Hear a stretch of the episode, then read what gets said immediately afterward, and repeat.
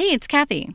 This week, we're sharing an episode from the show Shoes Off, a podcast about Asian Australian culture, hosted by Jay Uy.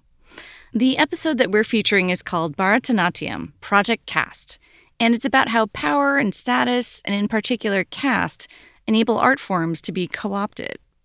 You may remember our previous episode, Pull Up the Roots, where we shared Preeti and Trinity's stories about the significance of their Arangetrams.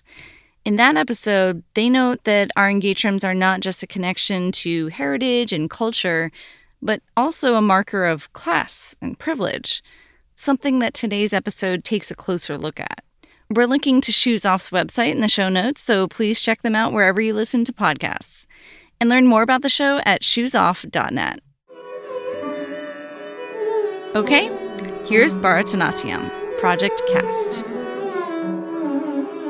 As far as I can remember, Bharatanatyam has always been there since very early time.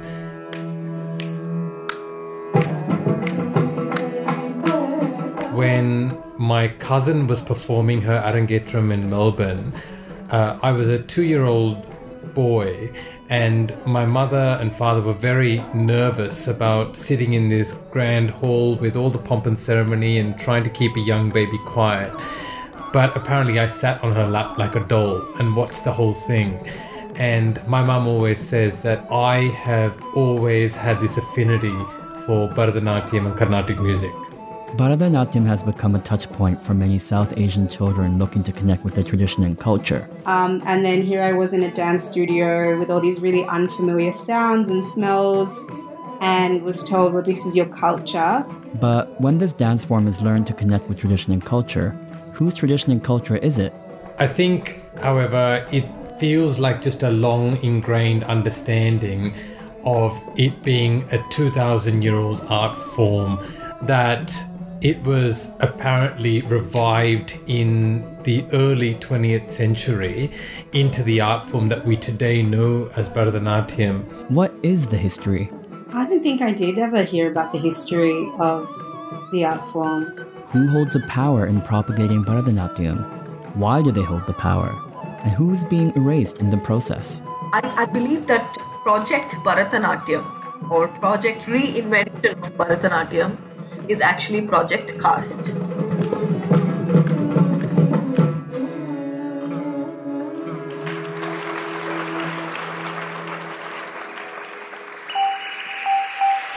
Hello, and welcome to Shoes Off, stories about Asian Australian culture. I'm Jay Uy. Yeah, nice try. That's actually Tanesh Delay, my best friend, my rock, my inspiration, the reason I live, and I'm saying all this because you wrote this script, didn't you? Look, it's pretty great, you have to admit. It's pretty good, actually, and you're taking the reins for the episode today. How am I doing? You are doing amazing. So, T, what are we talking about today? Caste discrimination is one of those things that you can only understand if you've lived it. In this episode, we explore how power and status, and in particular caste, enables art forms from marginalized communities to be co opted. And we see how caste plays out in the diaspora through a style of dance called Bharatanatyam. I believe that Project Bharatanatyam or Project Reinvention of Bharatanatyam is actually Project Caste. This is Nrithya Pillai, a dancer from the Isai Valala community, the exact community that Bharatanatyam comes from. She's an educator and activist who speaks about the history of Bharatanatyam. What's the deal with her referring to it as Project Bharatanatyam? So, Bharatanatyam in its current form didn't just materialize out of nothing. There were particular political and social objectives involved to create the art form in its form today. Even the name Bharatanatyam was previously used interchangeably with Sadir, amongst other terms. However, there was a deliberate decision in the 1930s to rebrand this art form as Bharatanatyam because of the word's affinity to Sanskrit and Brahmanism. This fit into a larger narrative of a unified, single Indian identity to facilitate seeking independence from the British. That's why it's a project, because it's trying to achieve a very particular purpose. So, Project Bharatanatyam is all of these forces behind it and all of the objectives that come with its reinvention. And why do I say that? Because in establishing this access to everybody else, the access to the hereditary community has been denied. We have actively erased the contributions of the hereditary community to create this new history for this art form and create new carriers for this art form. A new set of performers, uh, predominantly upper caste, upper class women, were uh, encouraged to take part and uh, provided access to this art form. So now, what we think of when we think Bharatanatyam is actually being taught in the appropriated upper caste format. Right, and the Bharatanatyam that a lot of my South Asian friends learn is from these upper caste teachers who then brought it to Australia. But how did Bharatanatyam get so popular? So, to fully understand its popularity, we need to do a bit of history. The version of Bharatanatyam that we know today used to be called Sadir, and it's a bit different from the way we know it now. It was a sensual form of dance performed exclusively by some women from certain courtesan castes, like the Isaivalala women. Ah, that's the community that Nrithya is from. But who are these Isaivalala women? This is a particular matrilineal caste from the Tamil Nadu Thanjavur region in India. They had the practice of marking or selecting some women to live a life dedicated to the arts, with, shall we say, unconventional sexuality for the time. Whilst this selection practice was in some ways oppressive and tied to a caste framework, these women did not need to submit to the patriarchal norms of marriage. Many of these women were respected as repositories of art and were women of high culture. They danced and sang in temples, courts, and public spaces. Right, so these Isaivalala women were quite well respected and had a form of dance that was their own called Sadir, which we now call Bharatanatyam. But once the British arrived in India, their social status started to change, and their dance form wasn't held in the same high regard. This was because once Victorian ideas of morality entered colonized India, it infiltrated the minds of the people living there. Isaivalala women, their art, and their unconventional sexuality came under severe scrutiny. I was wondering when the British would arrive to make things worse. They always do. And as a result of the British influence, powerful upper caste Indians also started to change their views.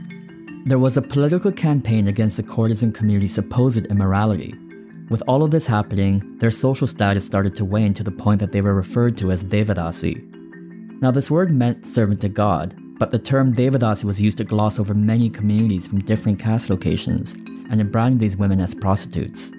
Now, pretty much all women who did not behave the way the British thought they should behave, like the Isaivalala women, were looked down upon and stigmatized.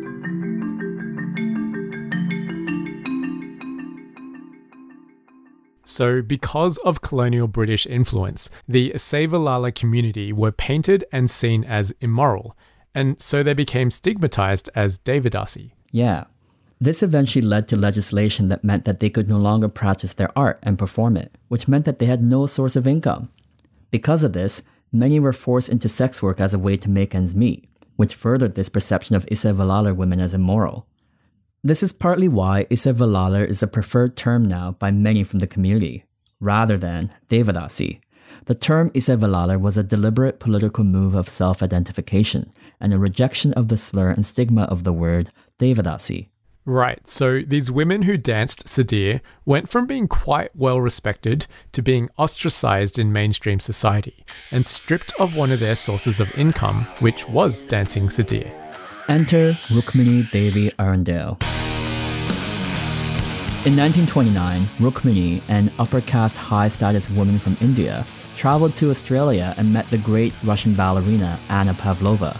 This sparked an interest in dance, and with a few ballet moves under her belt, Rukmini Devi returned to India, where she became interested in this hereditary art form.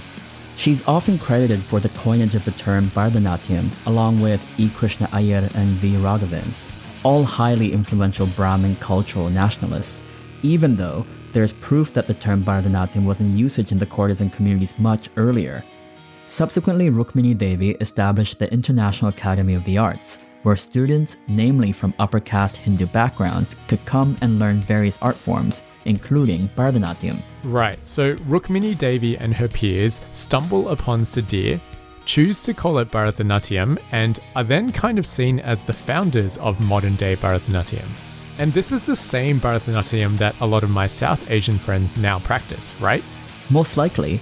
And as a result, Rukmini Devi became one of the few faces of Bharatanatyam on the global stage. She became one of the most influential people who is credited for the revival and resuscitation of Bharatanatyam and its present elite status.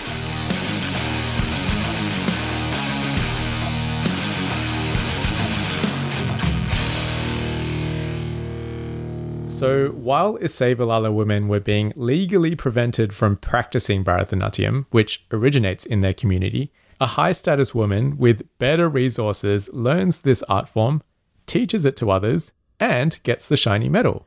And then my friends here in Sydney, who then learn this style of dance, essentially credit Rukmini Devi. This sounds a little like cultural appropriation, but with no white people involved. Yeah, so cultural appropriation occurs where members of a dominant culture take elements from a culture or people who have been systematically oppressed by that dominant group. This appropriation is all about power dynamics, but it doesn't always come from a power dynamic relating to race or class or sexuality. It's also important to note that appropriation is not always a one time act. It's not just a whitewash history of dance, but also denying opportunities to hereditary dancers belittling them for their skills not being classical enough, dressing up as a Devadasi to perform on stage, or playing a Devadasi role without consultation or inclusion in the process.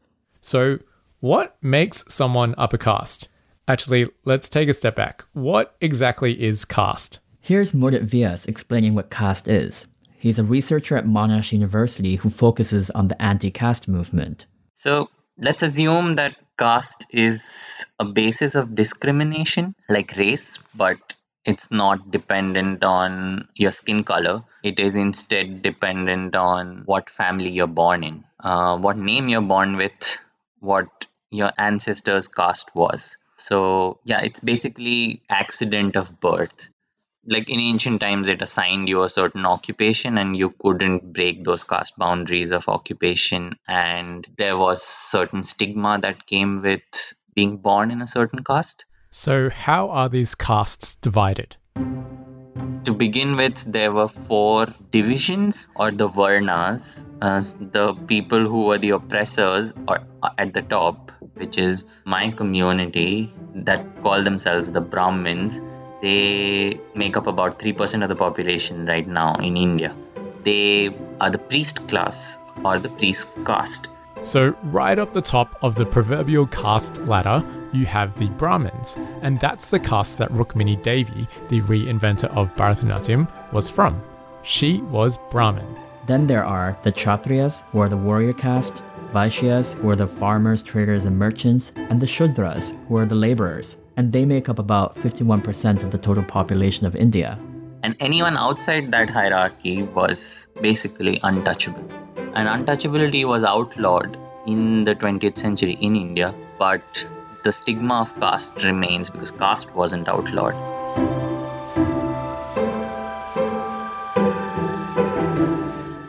So, caste is this structure of predefined rankings that you're born into. They're not these discrete ideas that people are aware of but don't talk about or name. Caste is a very defined and labeled hierarchy with four main divisions. And these divisions help maintain this hierarchy, with anyone outside of it being so dirty that they're untouchable. It's probably a good time to say that people who were formerly known as untouchables now self identify and are collectively referred to as Dalits, which means broken, but resilient. So essentially, don't call them untouchable anymore. Definitely do not. Dalits. Dalits. Got it. Within these divisions, each of these divisions, there are thousands of castes. All of them are hierarchically arranged, one on top of the other, one below the other, and everyone on top is oppressing everyone right below them. So there's a really structured and rigid hierarchy that is caste. And it impacts every aspect of life. Wow, okay. So where does this hierarchy come from? The caste system is sanctioned in the Hindu scriptures. Like the oldest Hindu scriptures that were written, the Vedas, they sanction the caste system. The Vedas are a body of Hindu texts originating in ancient India and are considered some of the oldest authorities of morality. I mean, they sanctioned the Varna system, which is the divisions I talked about the Brahmins on top, and then the business class, and the warrior class, and the Shudras or the working class. That was identified and written down over 2000 years ago in Hindu scriptures, and Hindus still abide by those scriptures. Wait, wait, wait. So, this concept of caste is over thousands of years old? Yeah. And this is why you need to do more South Asian episodes. That's why I have you, right? So it is probably the only religion in the world, as far as I can tell, that sanctions this kind of apartheid and it still is recognized as a religion within the subcontinent and across the world. I mean, I still wonder why it hasn't been dismantled or at least reformed. So, yeah, it finds legitimacy, the caste system finds its legitimacy in Hindu scriptures. And so, anyone that says or calls themselves Hindu needs to understand that. That either they need to reform or they need to call out their own religion. So, caste is really rooted in Hindu scriptures. Yeah. So, when Rukmini Devi, a woman from an upper caste background, and other people in her milieu learned the art form and started propagating it, guess what happened? Uh, I don't know. What happened? They took things out they didn't like, namely erotic and sensual elements, and added things they did like, like gods and deities from Hindu mythology. I believe that when, when the reinvention happened, what happened was a bunch of people who were Brahmins decided to clean this art form. Uh, taking away unwanted elements, which included eroticism, it, which also included the bodies of women that it was on originally, which included my ancestors. So they decided to clean this art form and they created something new. So, this idea that the new Bharatanatyam was not for us, was not for the hereditary women, was established by this. Today has become exclusively Hindu themed dance form, uh, something that's used as a propaganda.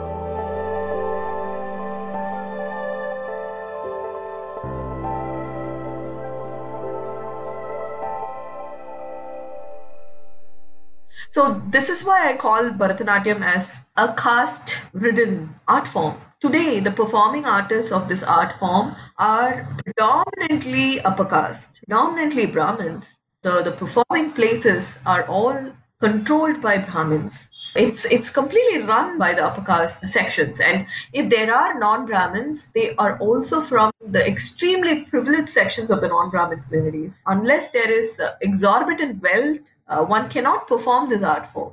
So now, Bharatanatyam is pretty much only performed by Brahmins, or people with significant wealth. And because Bharatanatyam was no longer a viable livelihood for Isavalala women, fewer and fewer of them can pursue it because they don't have the same resources as the upper caste.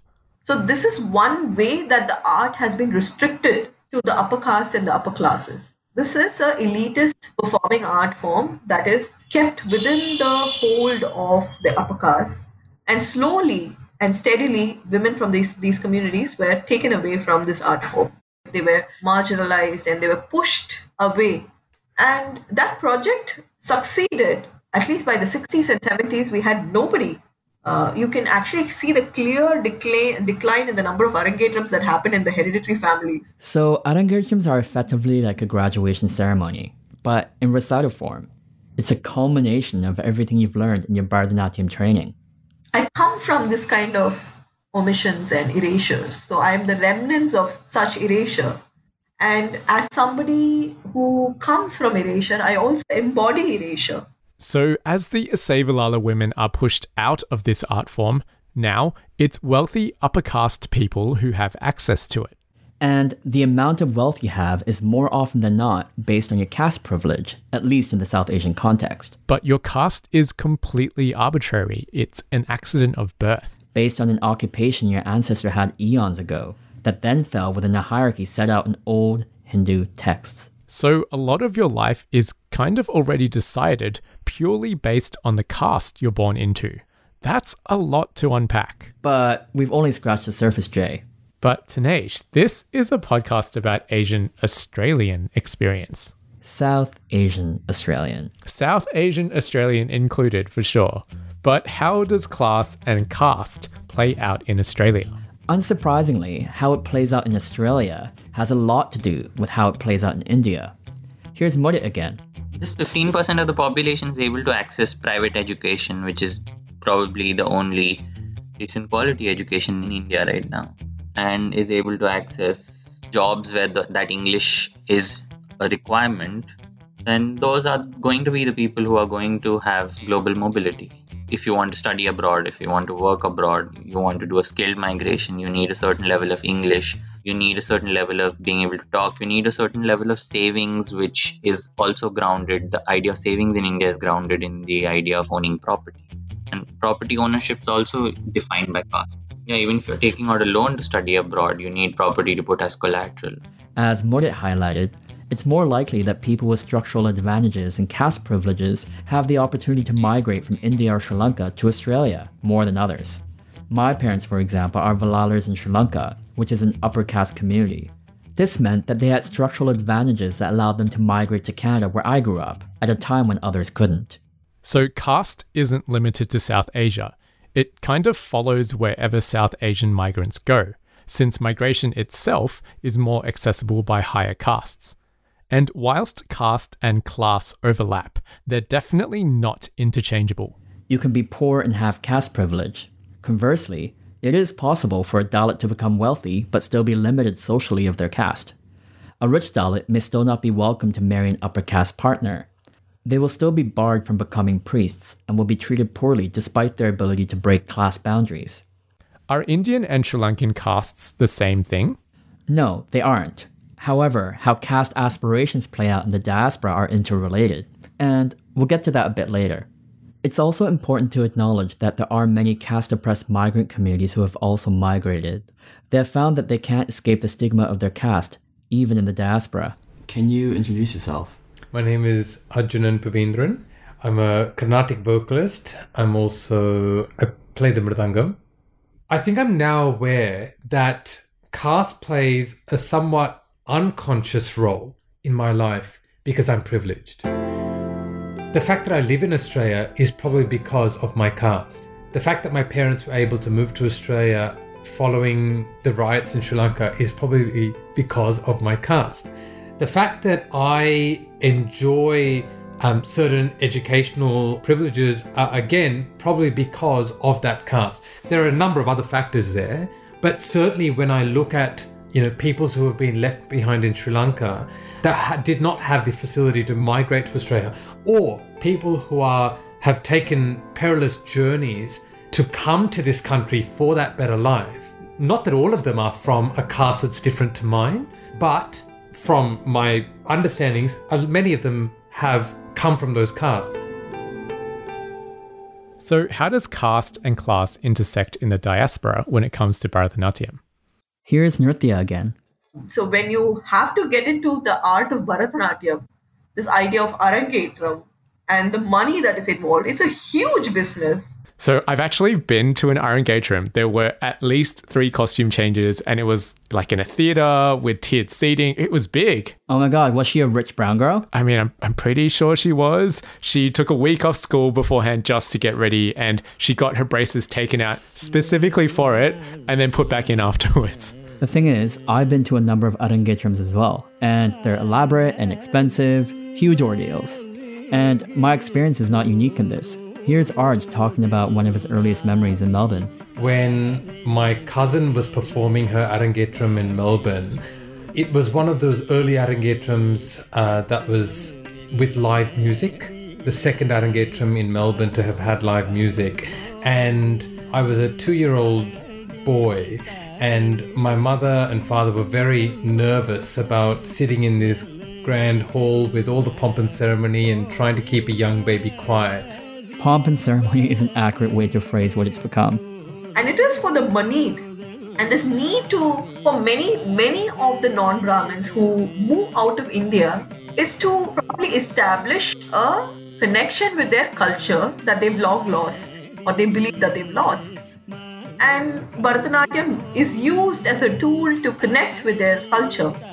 But unfortunately this is also seeped in a lot of aspirational brahminism this idea of um, having an arangetram, having several costume changes in an arangetram, this loud display of money and these Brahminic traditions, and uh, we've gone to the extent of having certain uh, Brahmin priests be part of arangetram. You know, we we start having this kind of aspirational behavior, aspirational, and that's exactly how the caste hierarchy is meant to work, uh, and why it is intact this sounds like the extravagance in modern day gender reveal parties.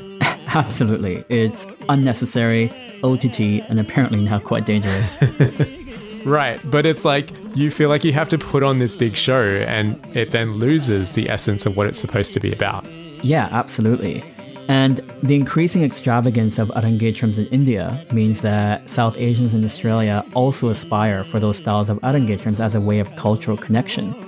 This is partly because it's now considered a Brahminical art form, so it's kind of aspirational because it's upper caste. Which then perpetuates caste dynamics in a direct but also indirect way.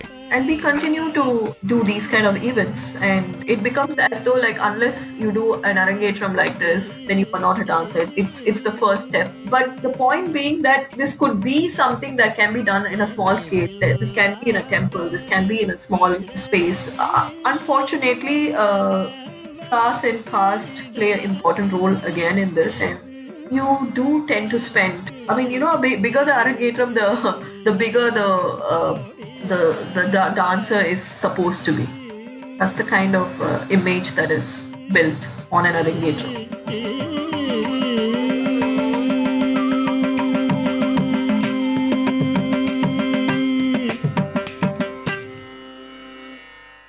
So, why aren't South Asian Australians engaging with the history of the art form?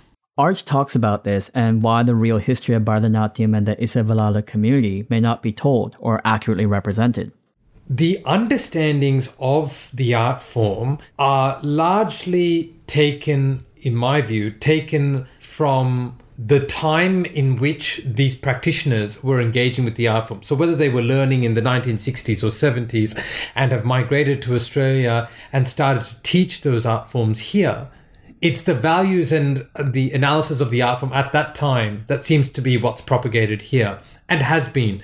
Now, remember, having access to migration is already quite strongly tied to caste. So, the narrative and histories that are told about Bharatanatyam in Australia are more likely those of upper caste people. Now, these are practitioners that have done yeoman service to creating a vibrant and thriving art space for the that art form.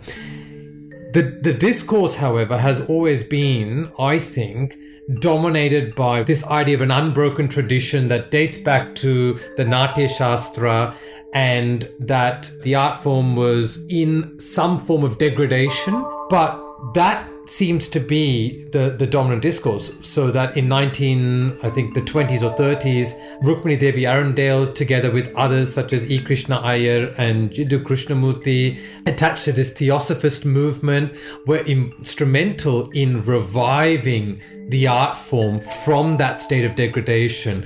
There's an element of redemption or saving of the art form. I, I think talking about the Australian perspective, that seems to be the common understanding.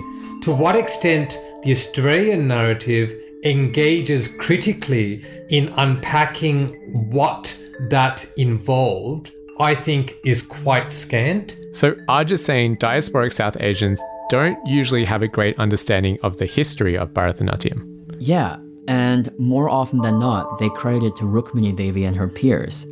Diasporic practitioners rarely critique the sanitized history.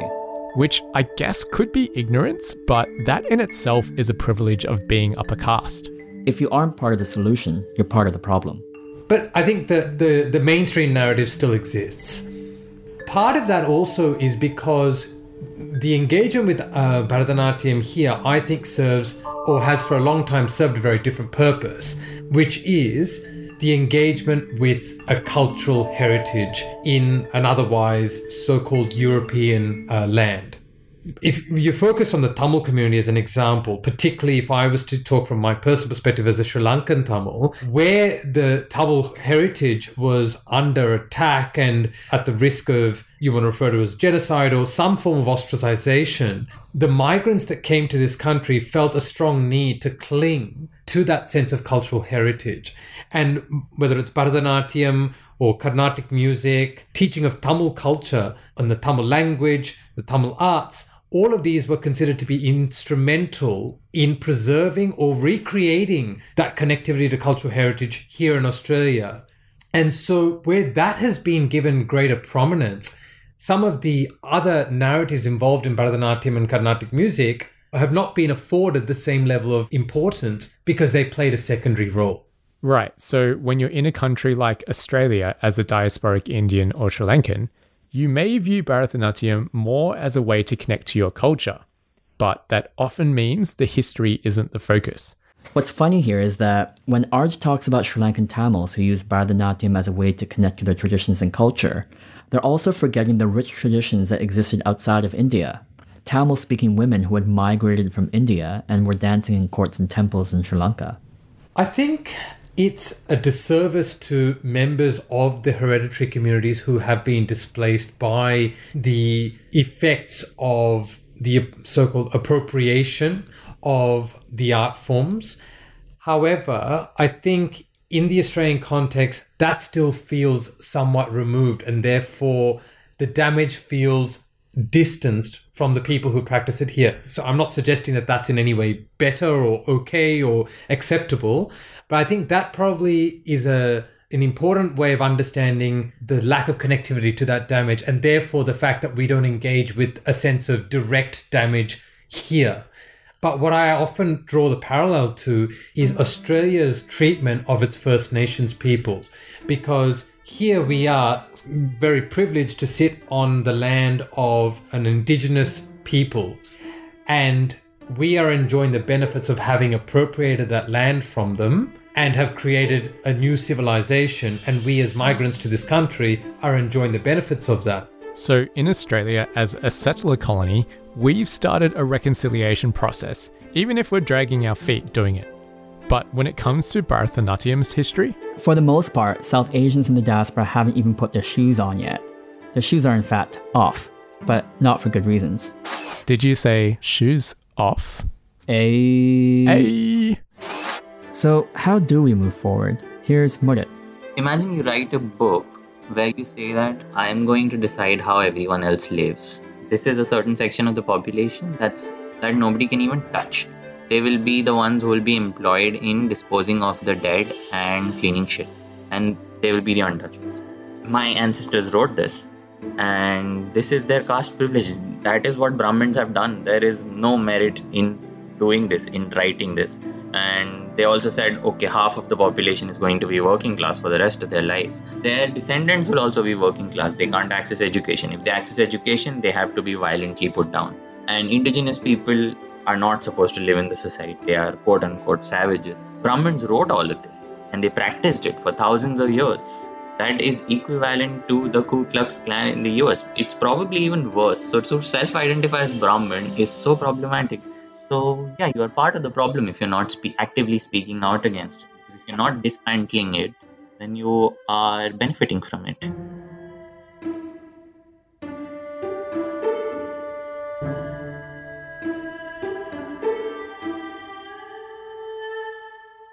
There's no way around it. The caste system is inherently inequitable. You can't interpret your way out of it. One of the things that Mudit recommends is reading B.R. Ambedkar's The Annihilation of Caste. It's a foundational text that was ahead of its time, so much so that it wasn't even approved by the people who were trying to dismantle the caste structures at the time.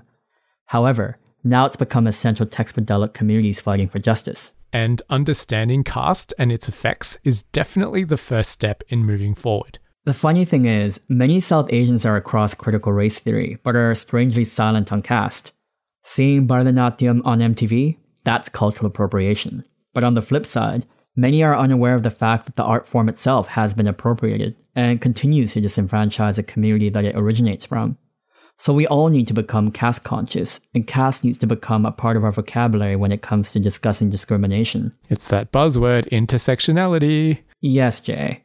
But when it comes to Bharatanatyam, Nrithya says that the first step is to acknowledge the problem of caste, erasure, and appropriation, and stop propagating a false history. It's taken five generations for somebody like me to come and speak about this. Isn't it surprising that this was the community that once upon a time performed and held on to this rich tradition? These, these were women who were repositories of this art form.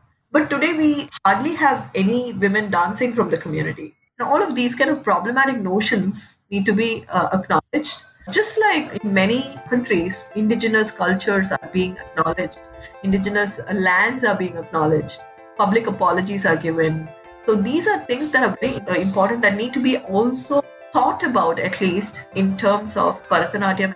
It's important that artists strive to be vocal about issues and also acknowledge that this is an appropriated art form. Nrithya says that some Isai Vellalar community members have started to dance again, but they're not given the same level of respect and are still actually practicing in the margins. And now, upper caste women even want to dress up as quote unquote Devadasis, in effect claiming the old and new variations of the art form, leaving no space for people in Nrithya's community. Okay, so this is a lot of information to consume. So, what have you actually learned today?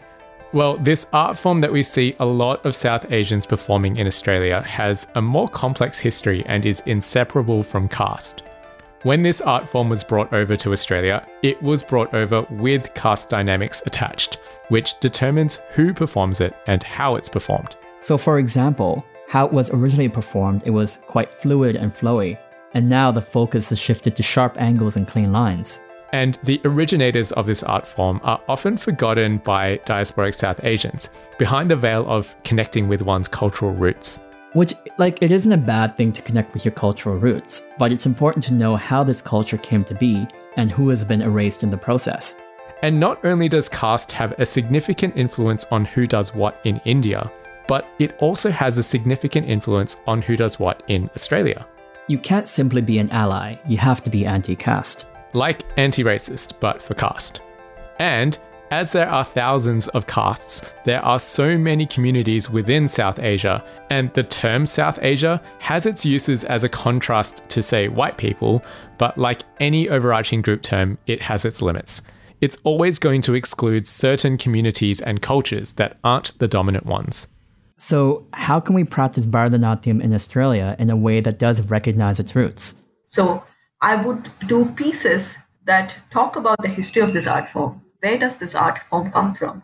I, I like to do pieces from the temple traditions and the court traditions. And I mention who it was composed by, who are these people, who danced this piece, so there is humongous history in families like mine, and I wish to put forth that when I dance. And I also wish to talk about those women who were not talked about. This kind of acknowledgement can be very important. I, I do notice that some of these dancers today are reading out acknowledgements. They talk about how this was uh, the art form from hereditary families and how they were socially and politically challenged at the end of the 18th century. And, you know, we are thankful to this community for having passed on this beautiful tradition to us. So recently I did a performance where I wanted to expressly acknowledge uh, at the outset the traditional practitioners of the art forms that we today call Bharatanatyam and Carnatic music, and that we pay our respects to those practitioners who have come from before, from the members of the community, and those who continue to exist today.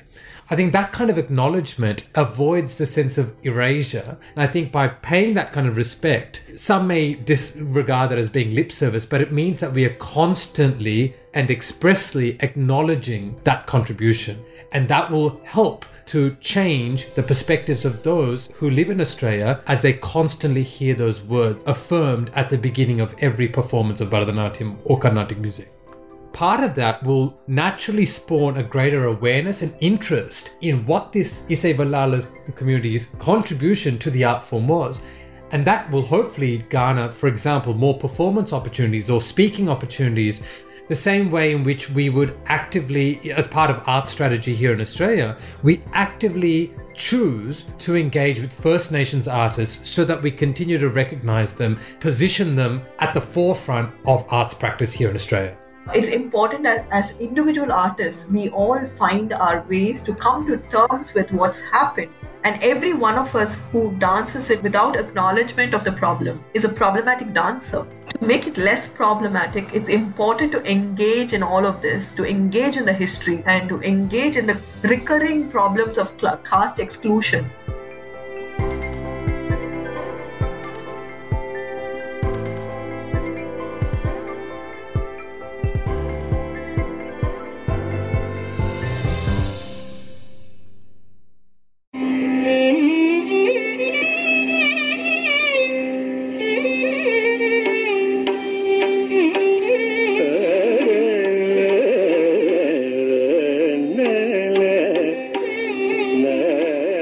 This episode was written and produced by me, Tanesh Delay, Jay's best friend, rock, and savior.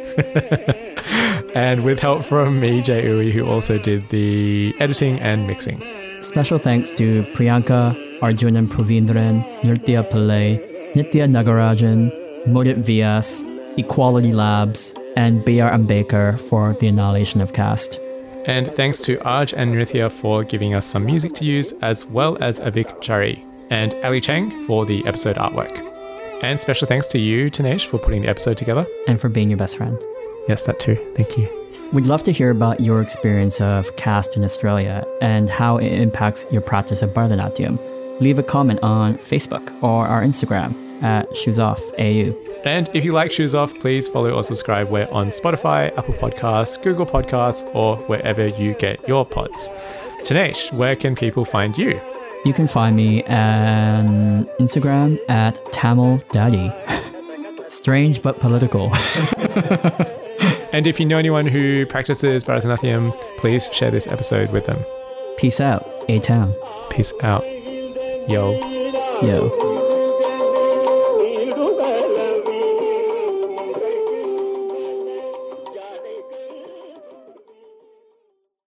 There's a couple of reasons I want to do this episode um, or this particular topic. One, I feel that the conversation around caste, specifically in Australia, is quite limited, and people need to become much more aware of their caste privilege and what has allowed them to, for the most part, live a pretty privileged existence here. The other thing is that I see a lot of my peers in the South Asian community, and, and, and in particular the Tamil community, practice Bharatanatyam without really giving credit or acknowledging its uh, complex history.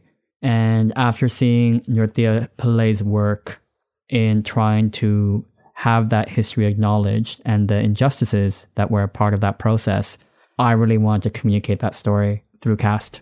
Yeah, it's an interesting dynamic because often as minorities, we kind of feel like the oppressed. Or, I mean, for example, even say your parents are not wealthy people, but they come from an upper caste mm. sort of background. And so I can sort of understand why the South Asians in the diaspora don't really feel like they need to engage with this. Yeah, absolutely. And and the thing is like I think even for me when it comes to acknowledging my caste, I actually didn't know about it until a few years ago. And I think for most people who are from caste privileged backgrounds, they only become aware of caste and how it operates when it comes to dating and when they're looking for partners or their families are setting them up to be married. That's when caste conversations commence. And that's because we only become aware of it at that point. People who are caste oppressed have been experiencing this their entire lives. And I think it's a huge disservice for us to continue operating uh, with this immense privilege and not do anything to actively dismantle these oppressive structures. I, I kind of like topics that flip the dynamic and make us examine our own sort of privilege and how we oppress others. That's absolutely the, one of the main takeaways here because this is not the only uh, example of this flipping of the script. I'm very, very confident this is occurring all throughout the diaspora in various Asian communities. This is just one particular example of it. And it's quite fascinating to see a lot of people in the Bharatanatyam and upper, upper caste communities play the oh, I'm being disadvantaged card here in Australia and Canada and America, but be completely blind to how they're actually perpetuating really problematic dynamics and erasures back home by the art art and things that they're practicing here in the diaspora. Totally. What did you how how did you find this episode and this discussion? I I found it very it was actually very interesting to me. There were a lot of terms to get my head around to start with, mm. but once I sort of I guess understood that, it became quite fascinating to see how I guess deeply rooted and still kind of prevalent caste is in South Asia as a as a monolith. yeah. And what's funny is also the caste dialogue is now moving beyond India. Like I think the first thing I'd like to acknowledge is the fact that there are various caste frameworks all throughout Asia. And I think in this episode we touch upon the fact that Sri Lanka also has a caste system that's different from the one in India. And just recently, an author, Isabel Wilkerson, has written a book called Caste that actually applies the Indian caste framework onto American history. and she uses Ambedkar's caste framework to assess that. It's actually a very, very popular book at the moment. So um, I highly recommend anyone who's interested in these topics to actually pick that book up. Link in our link in the show notes.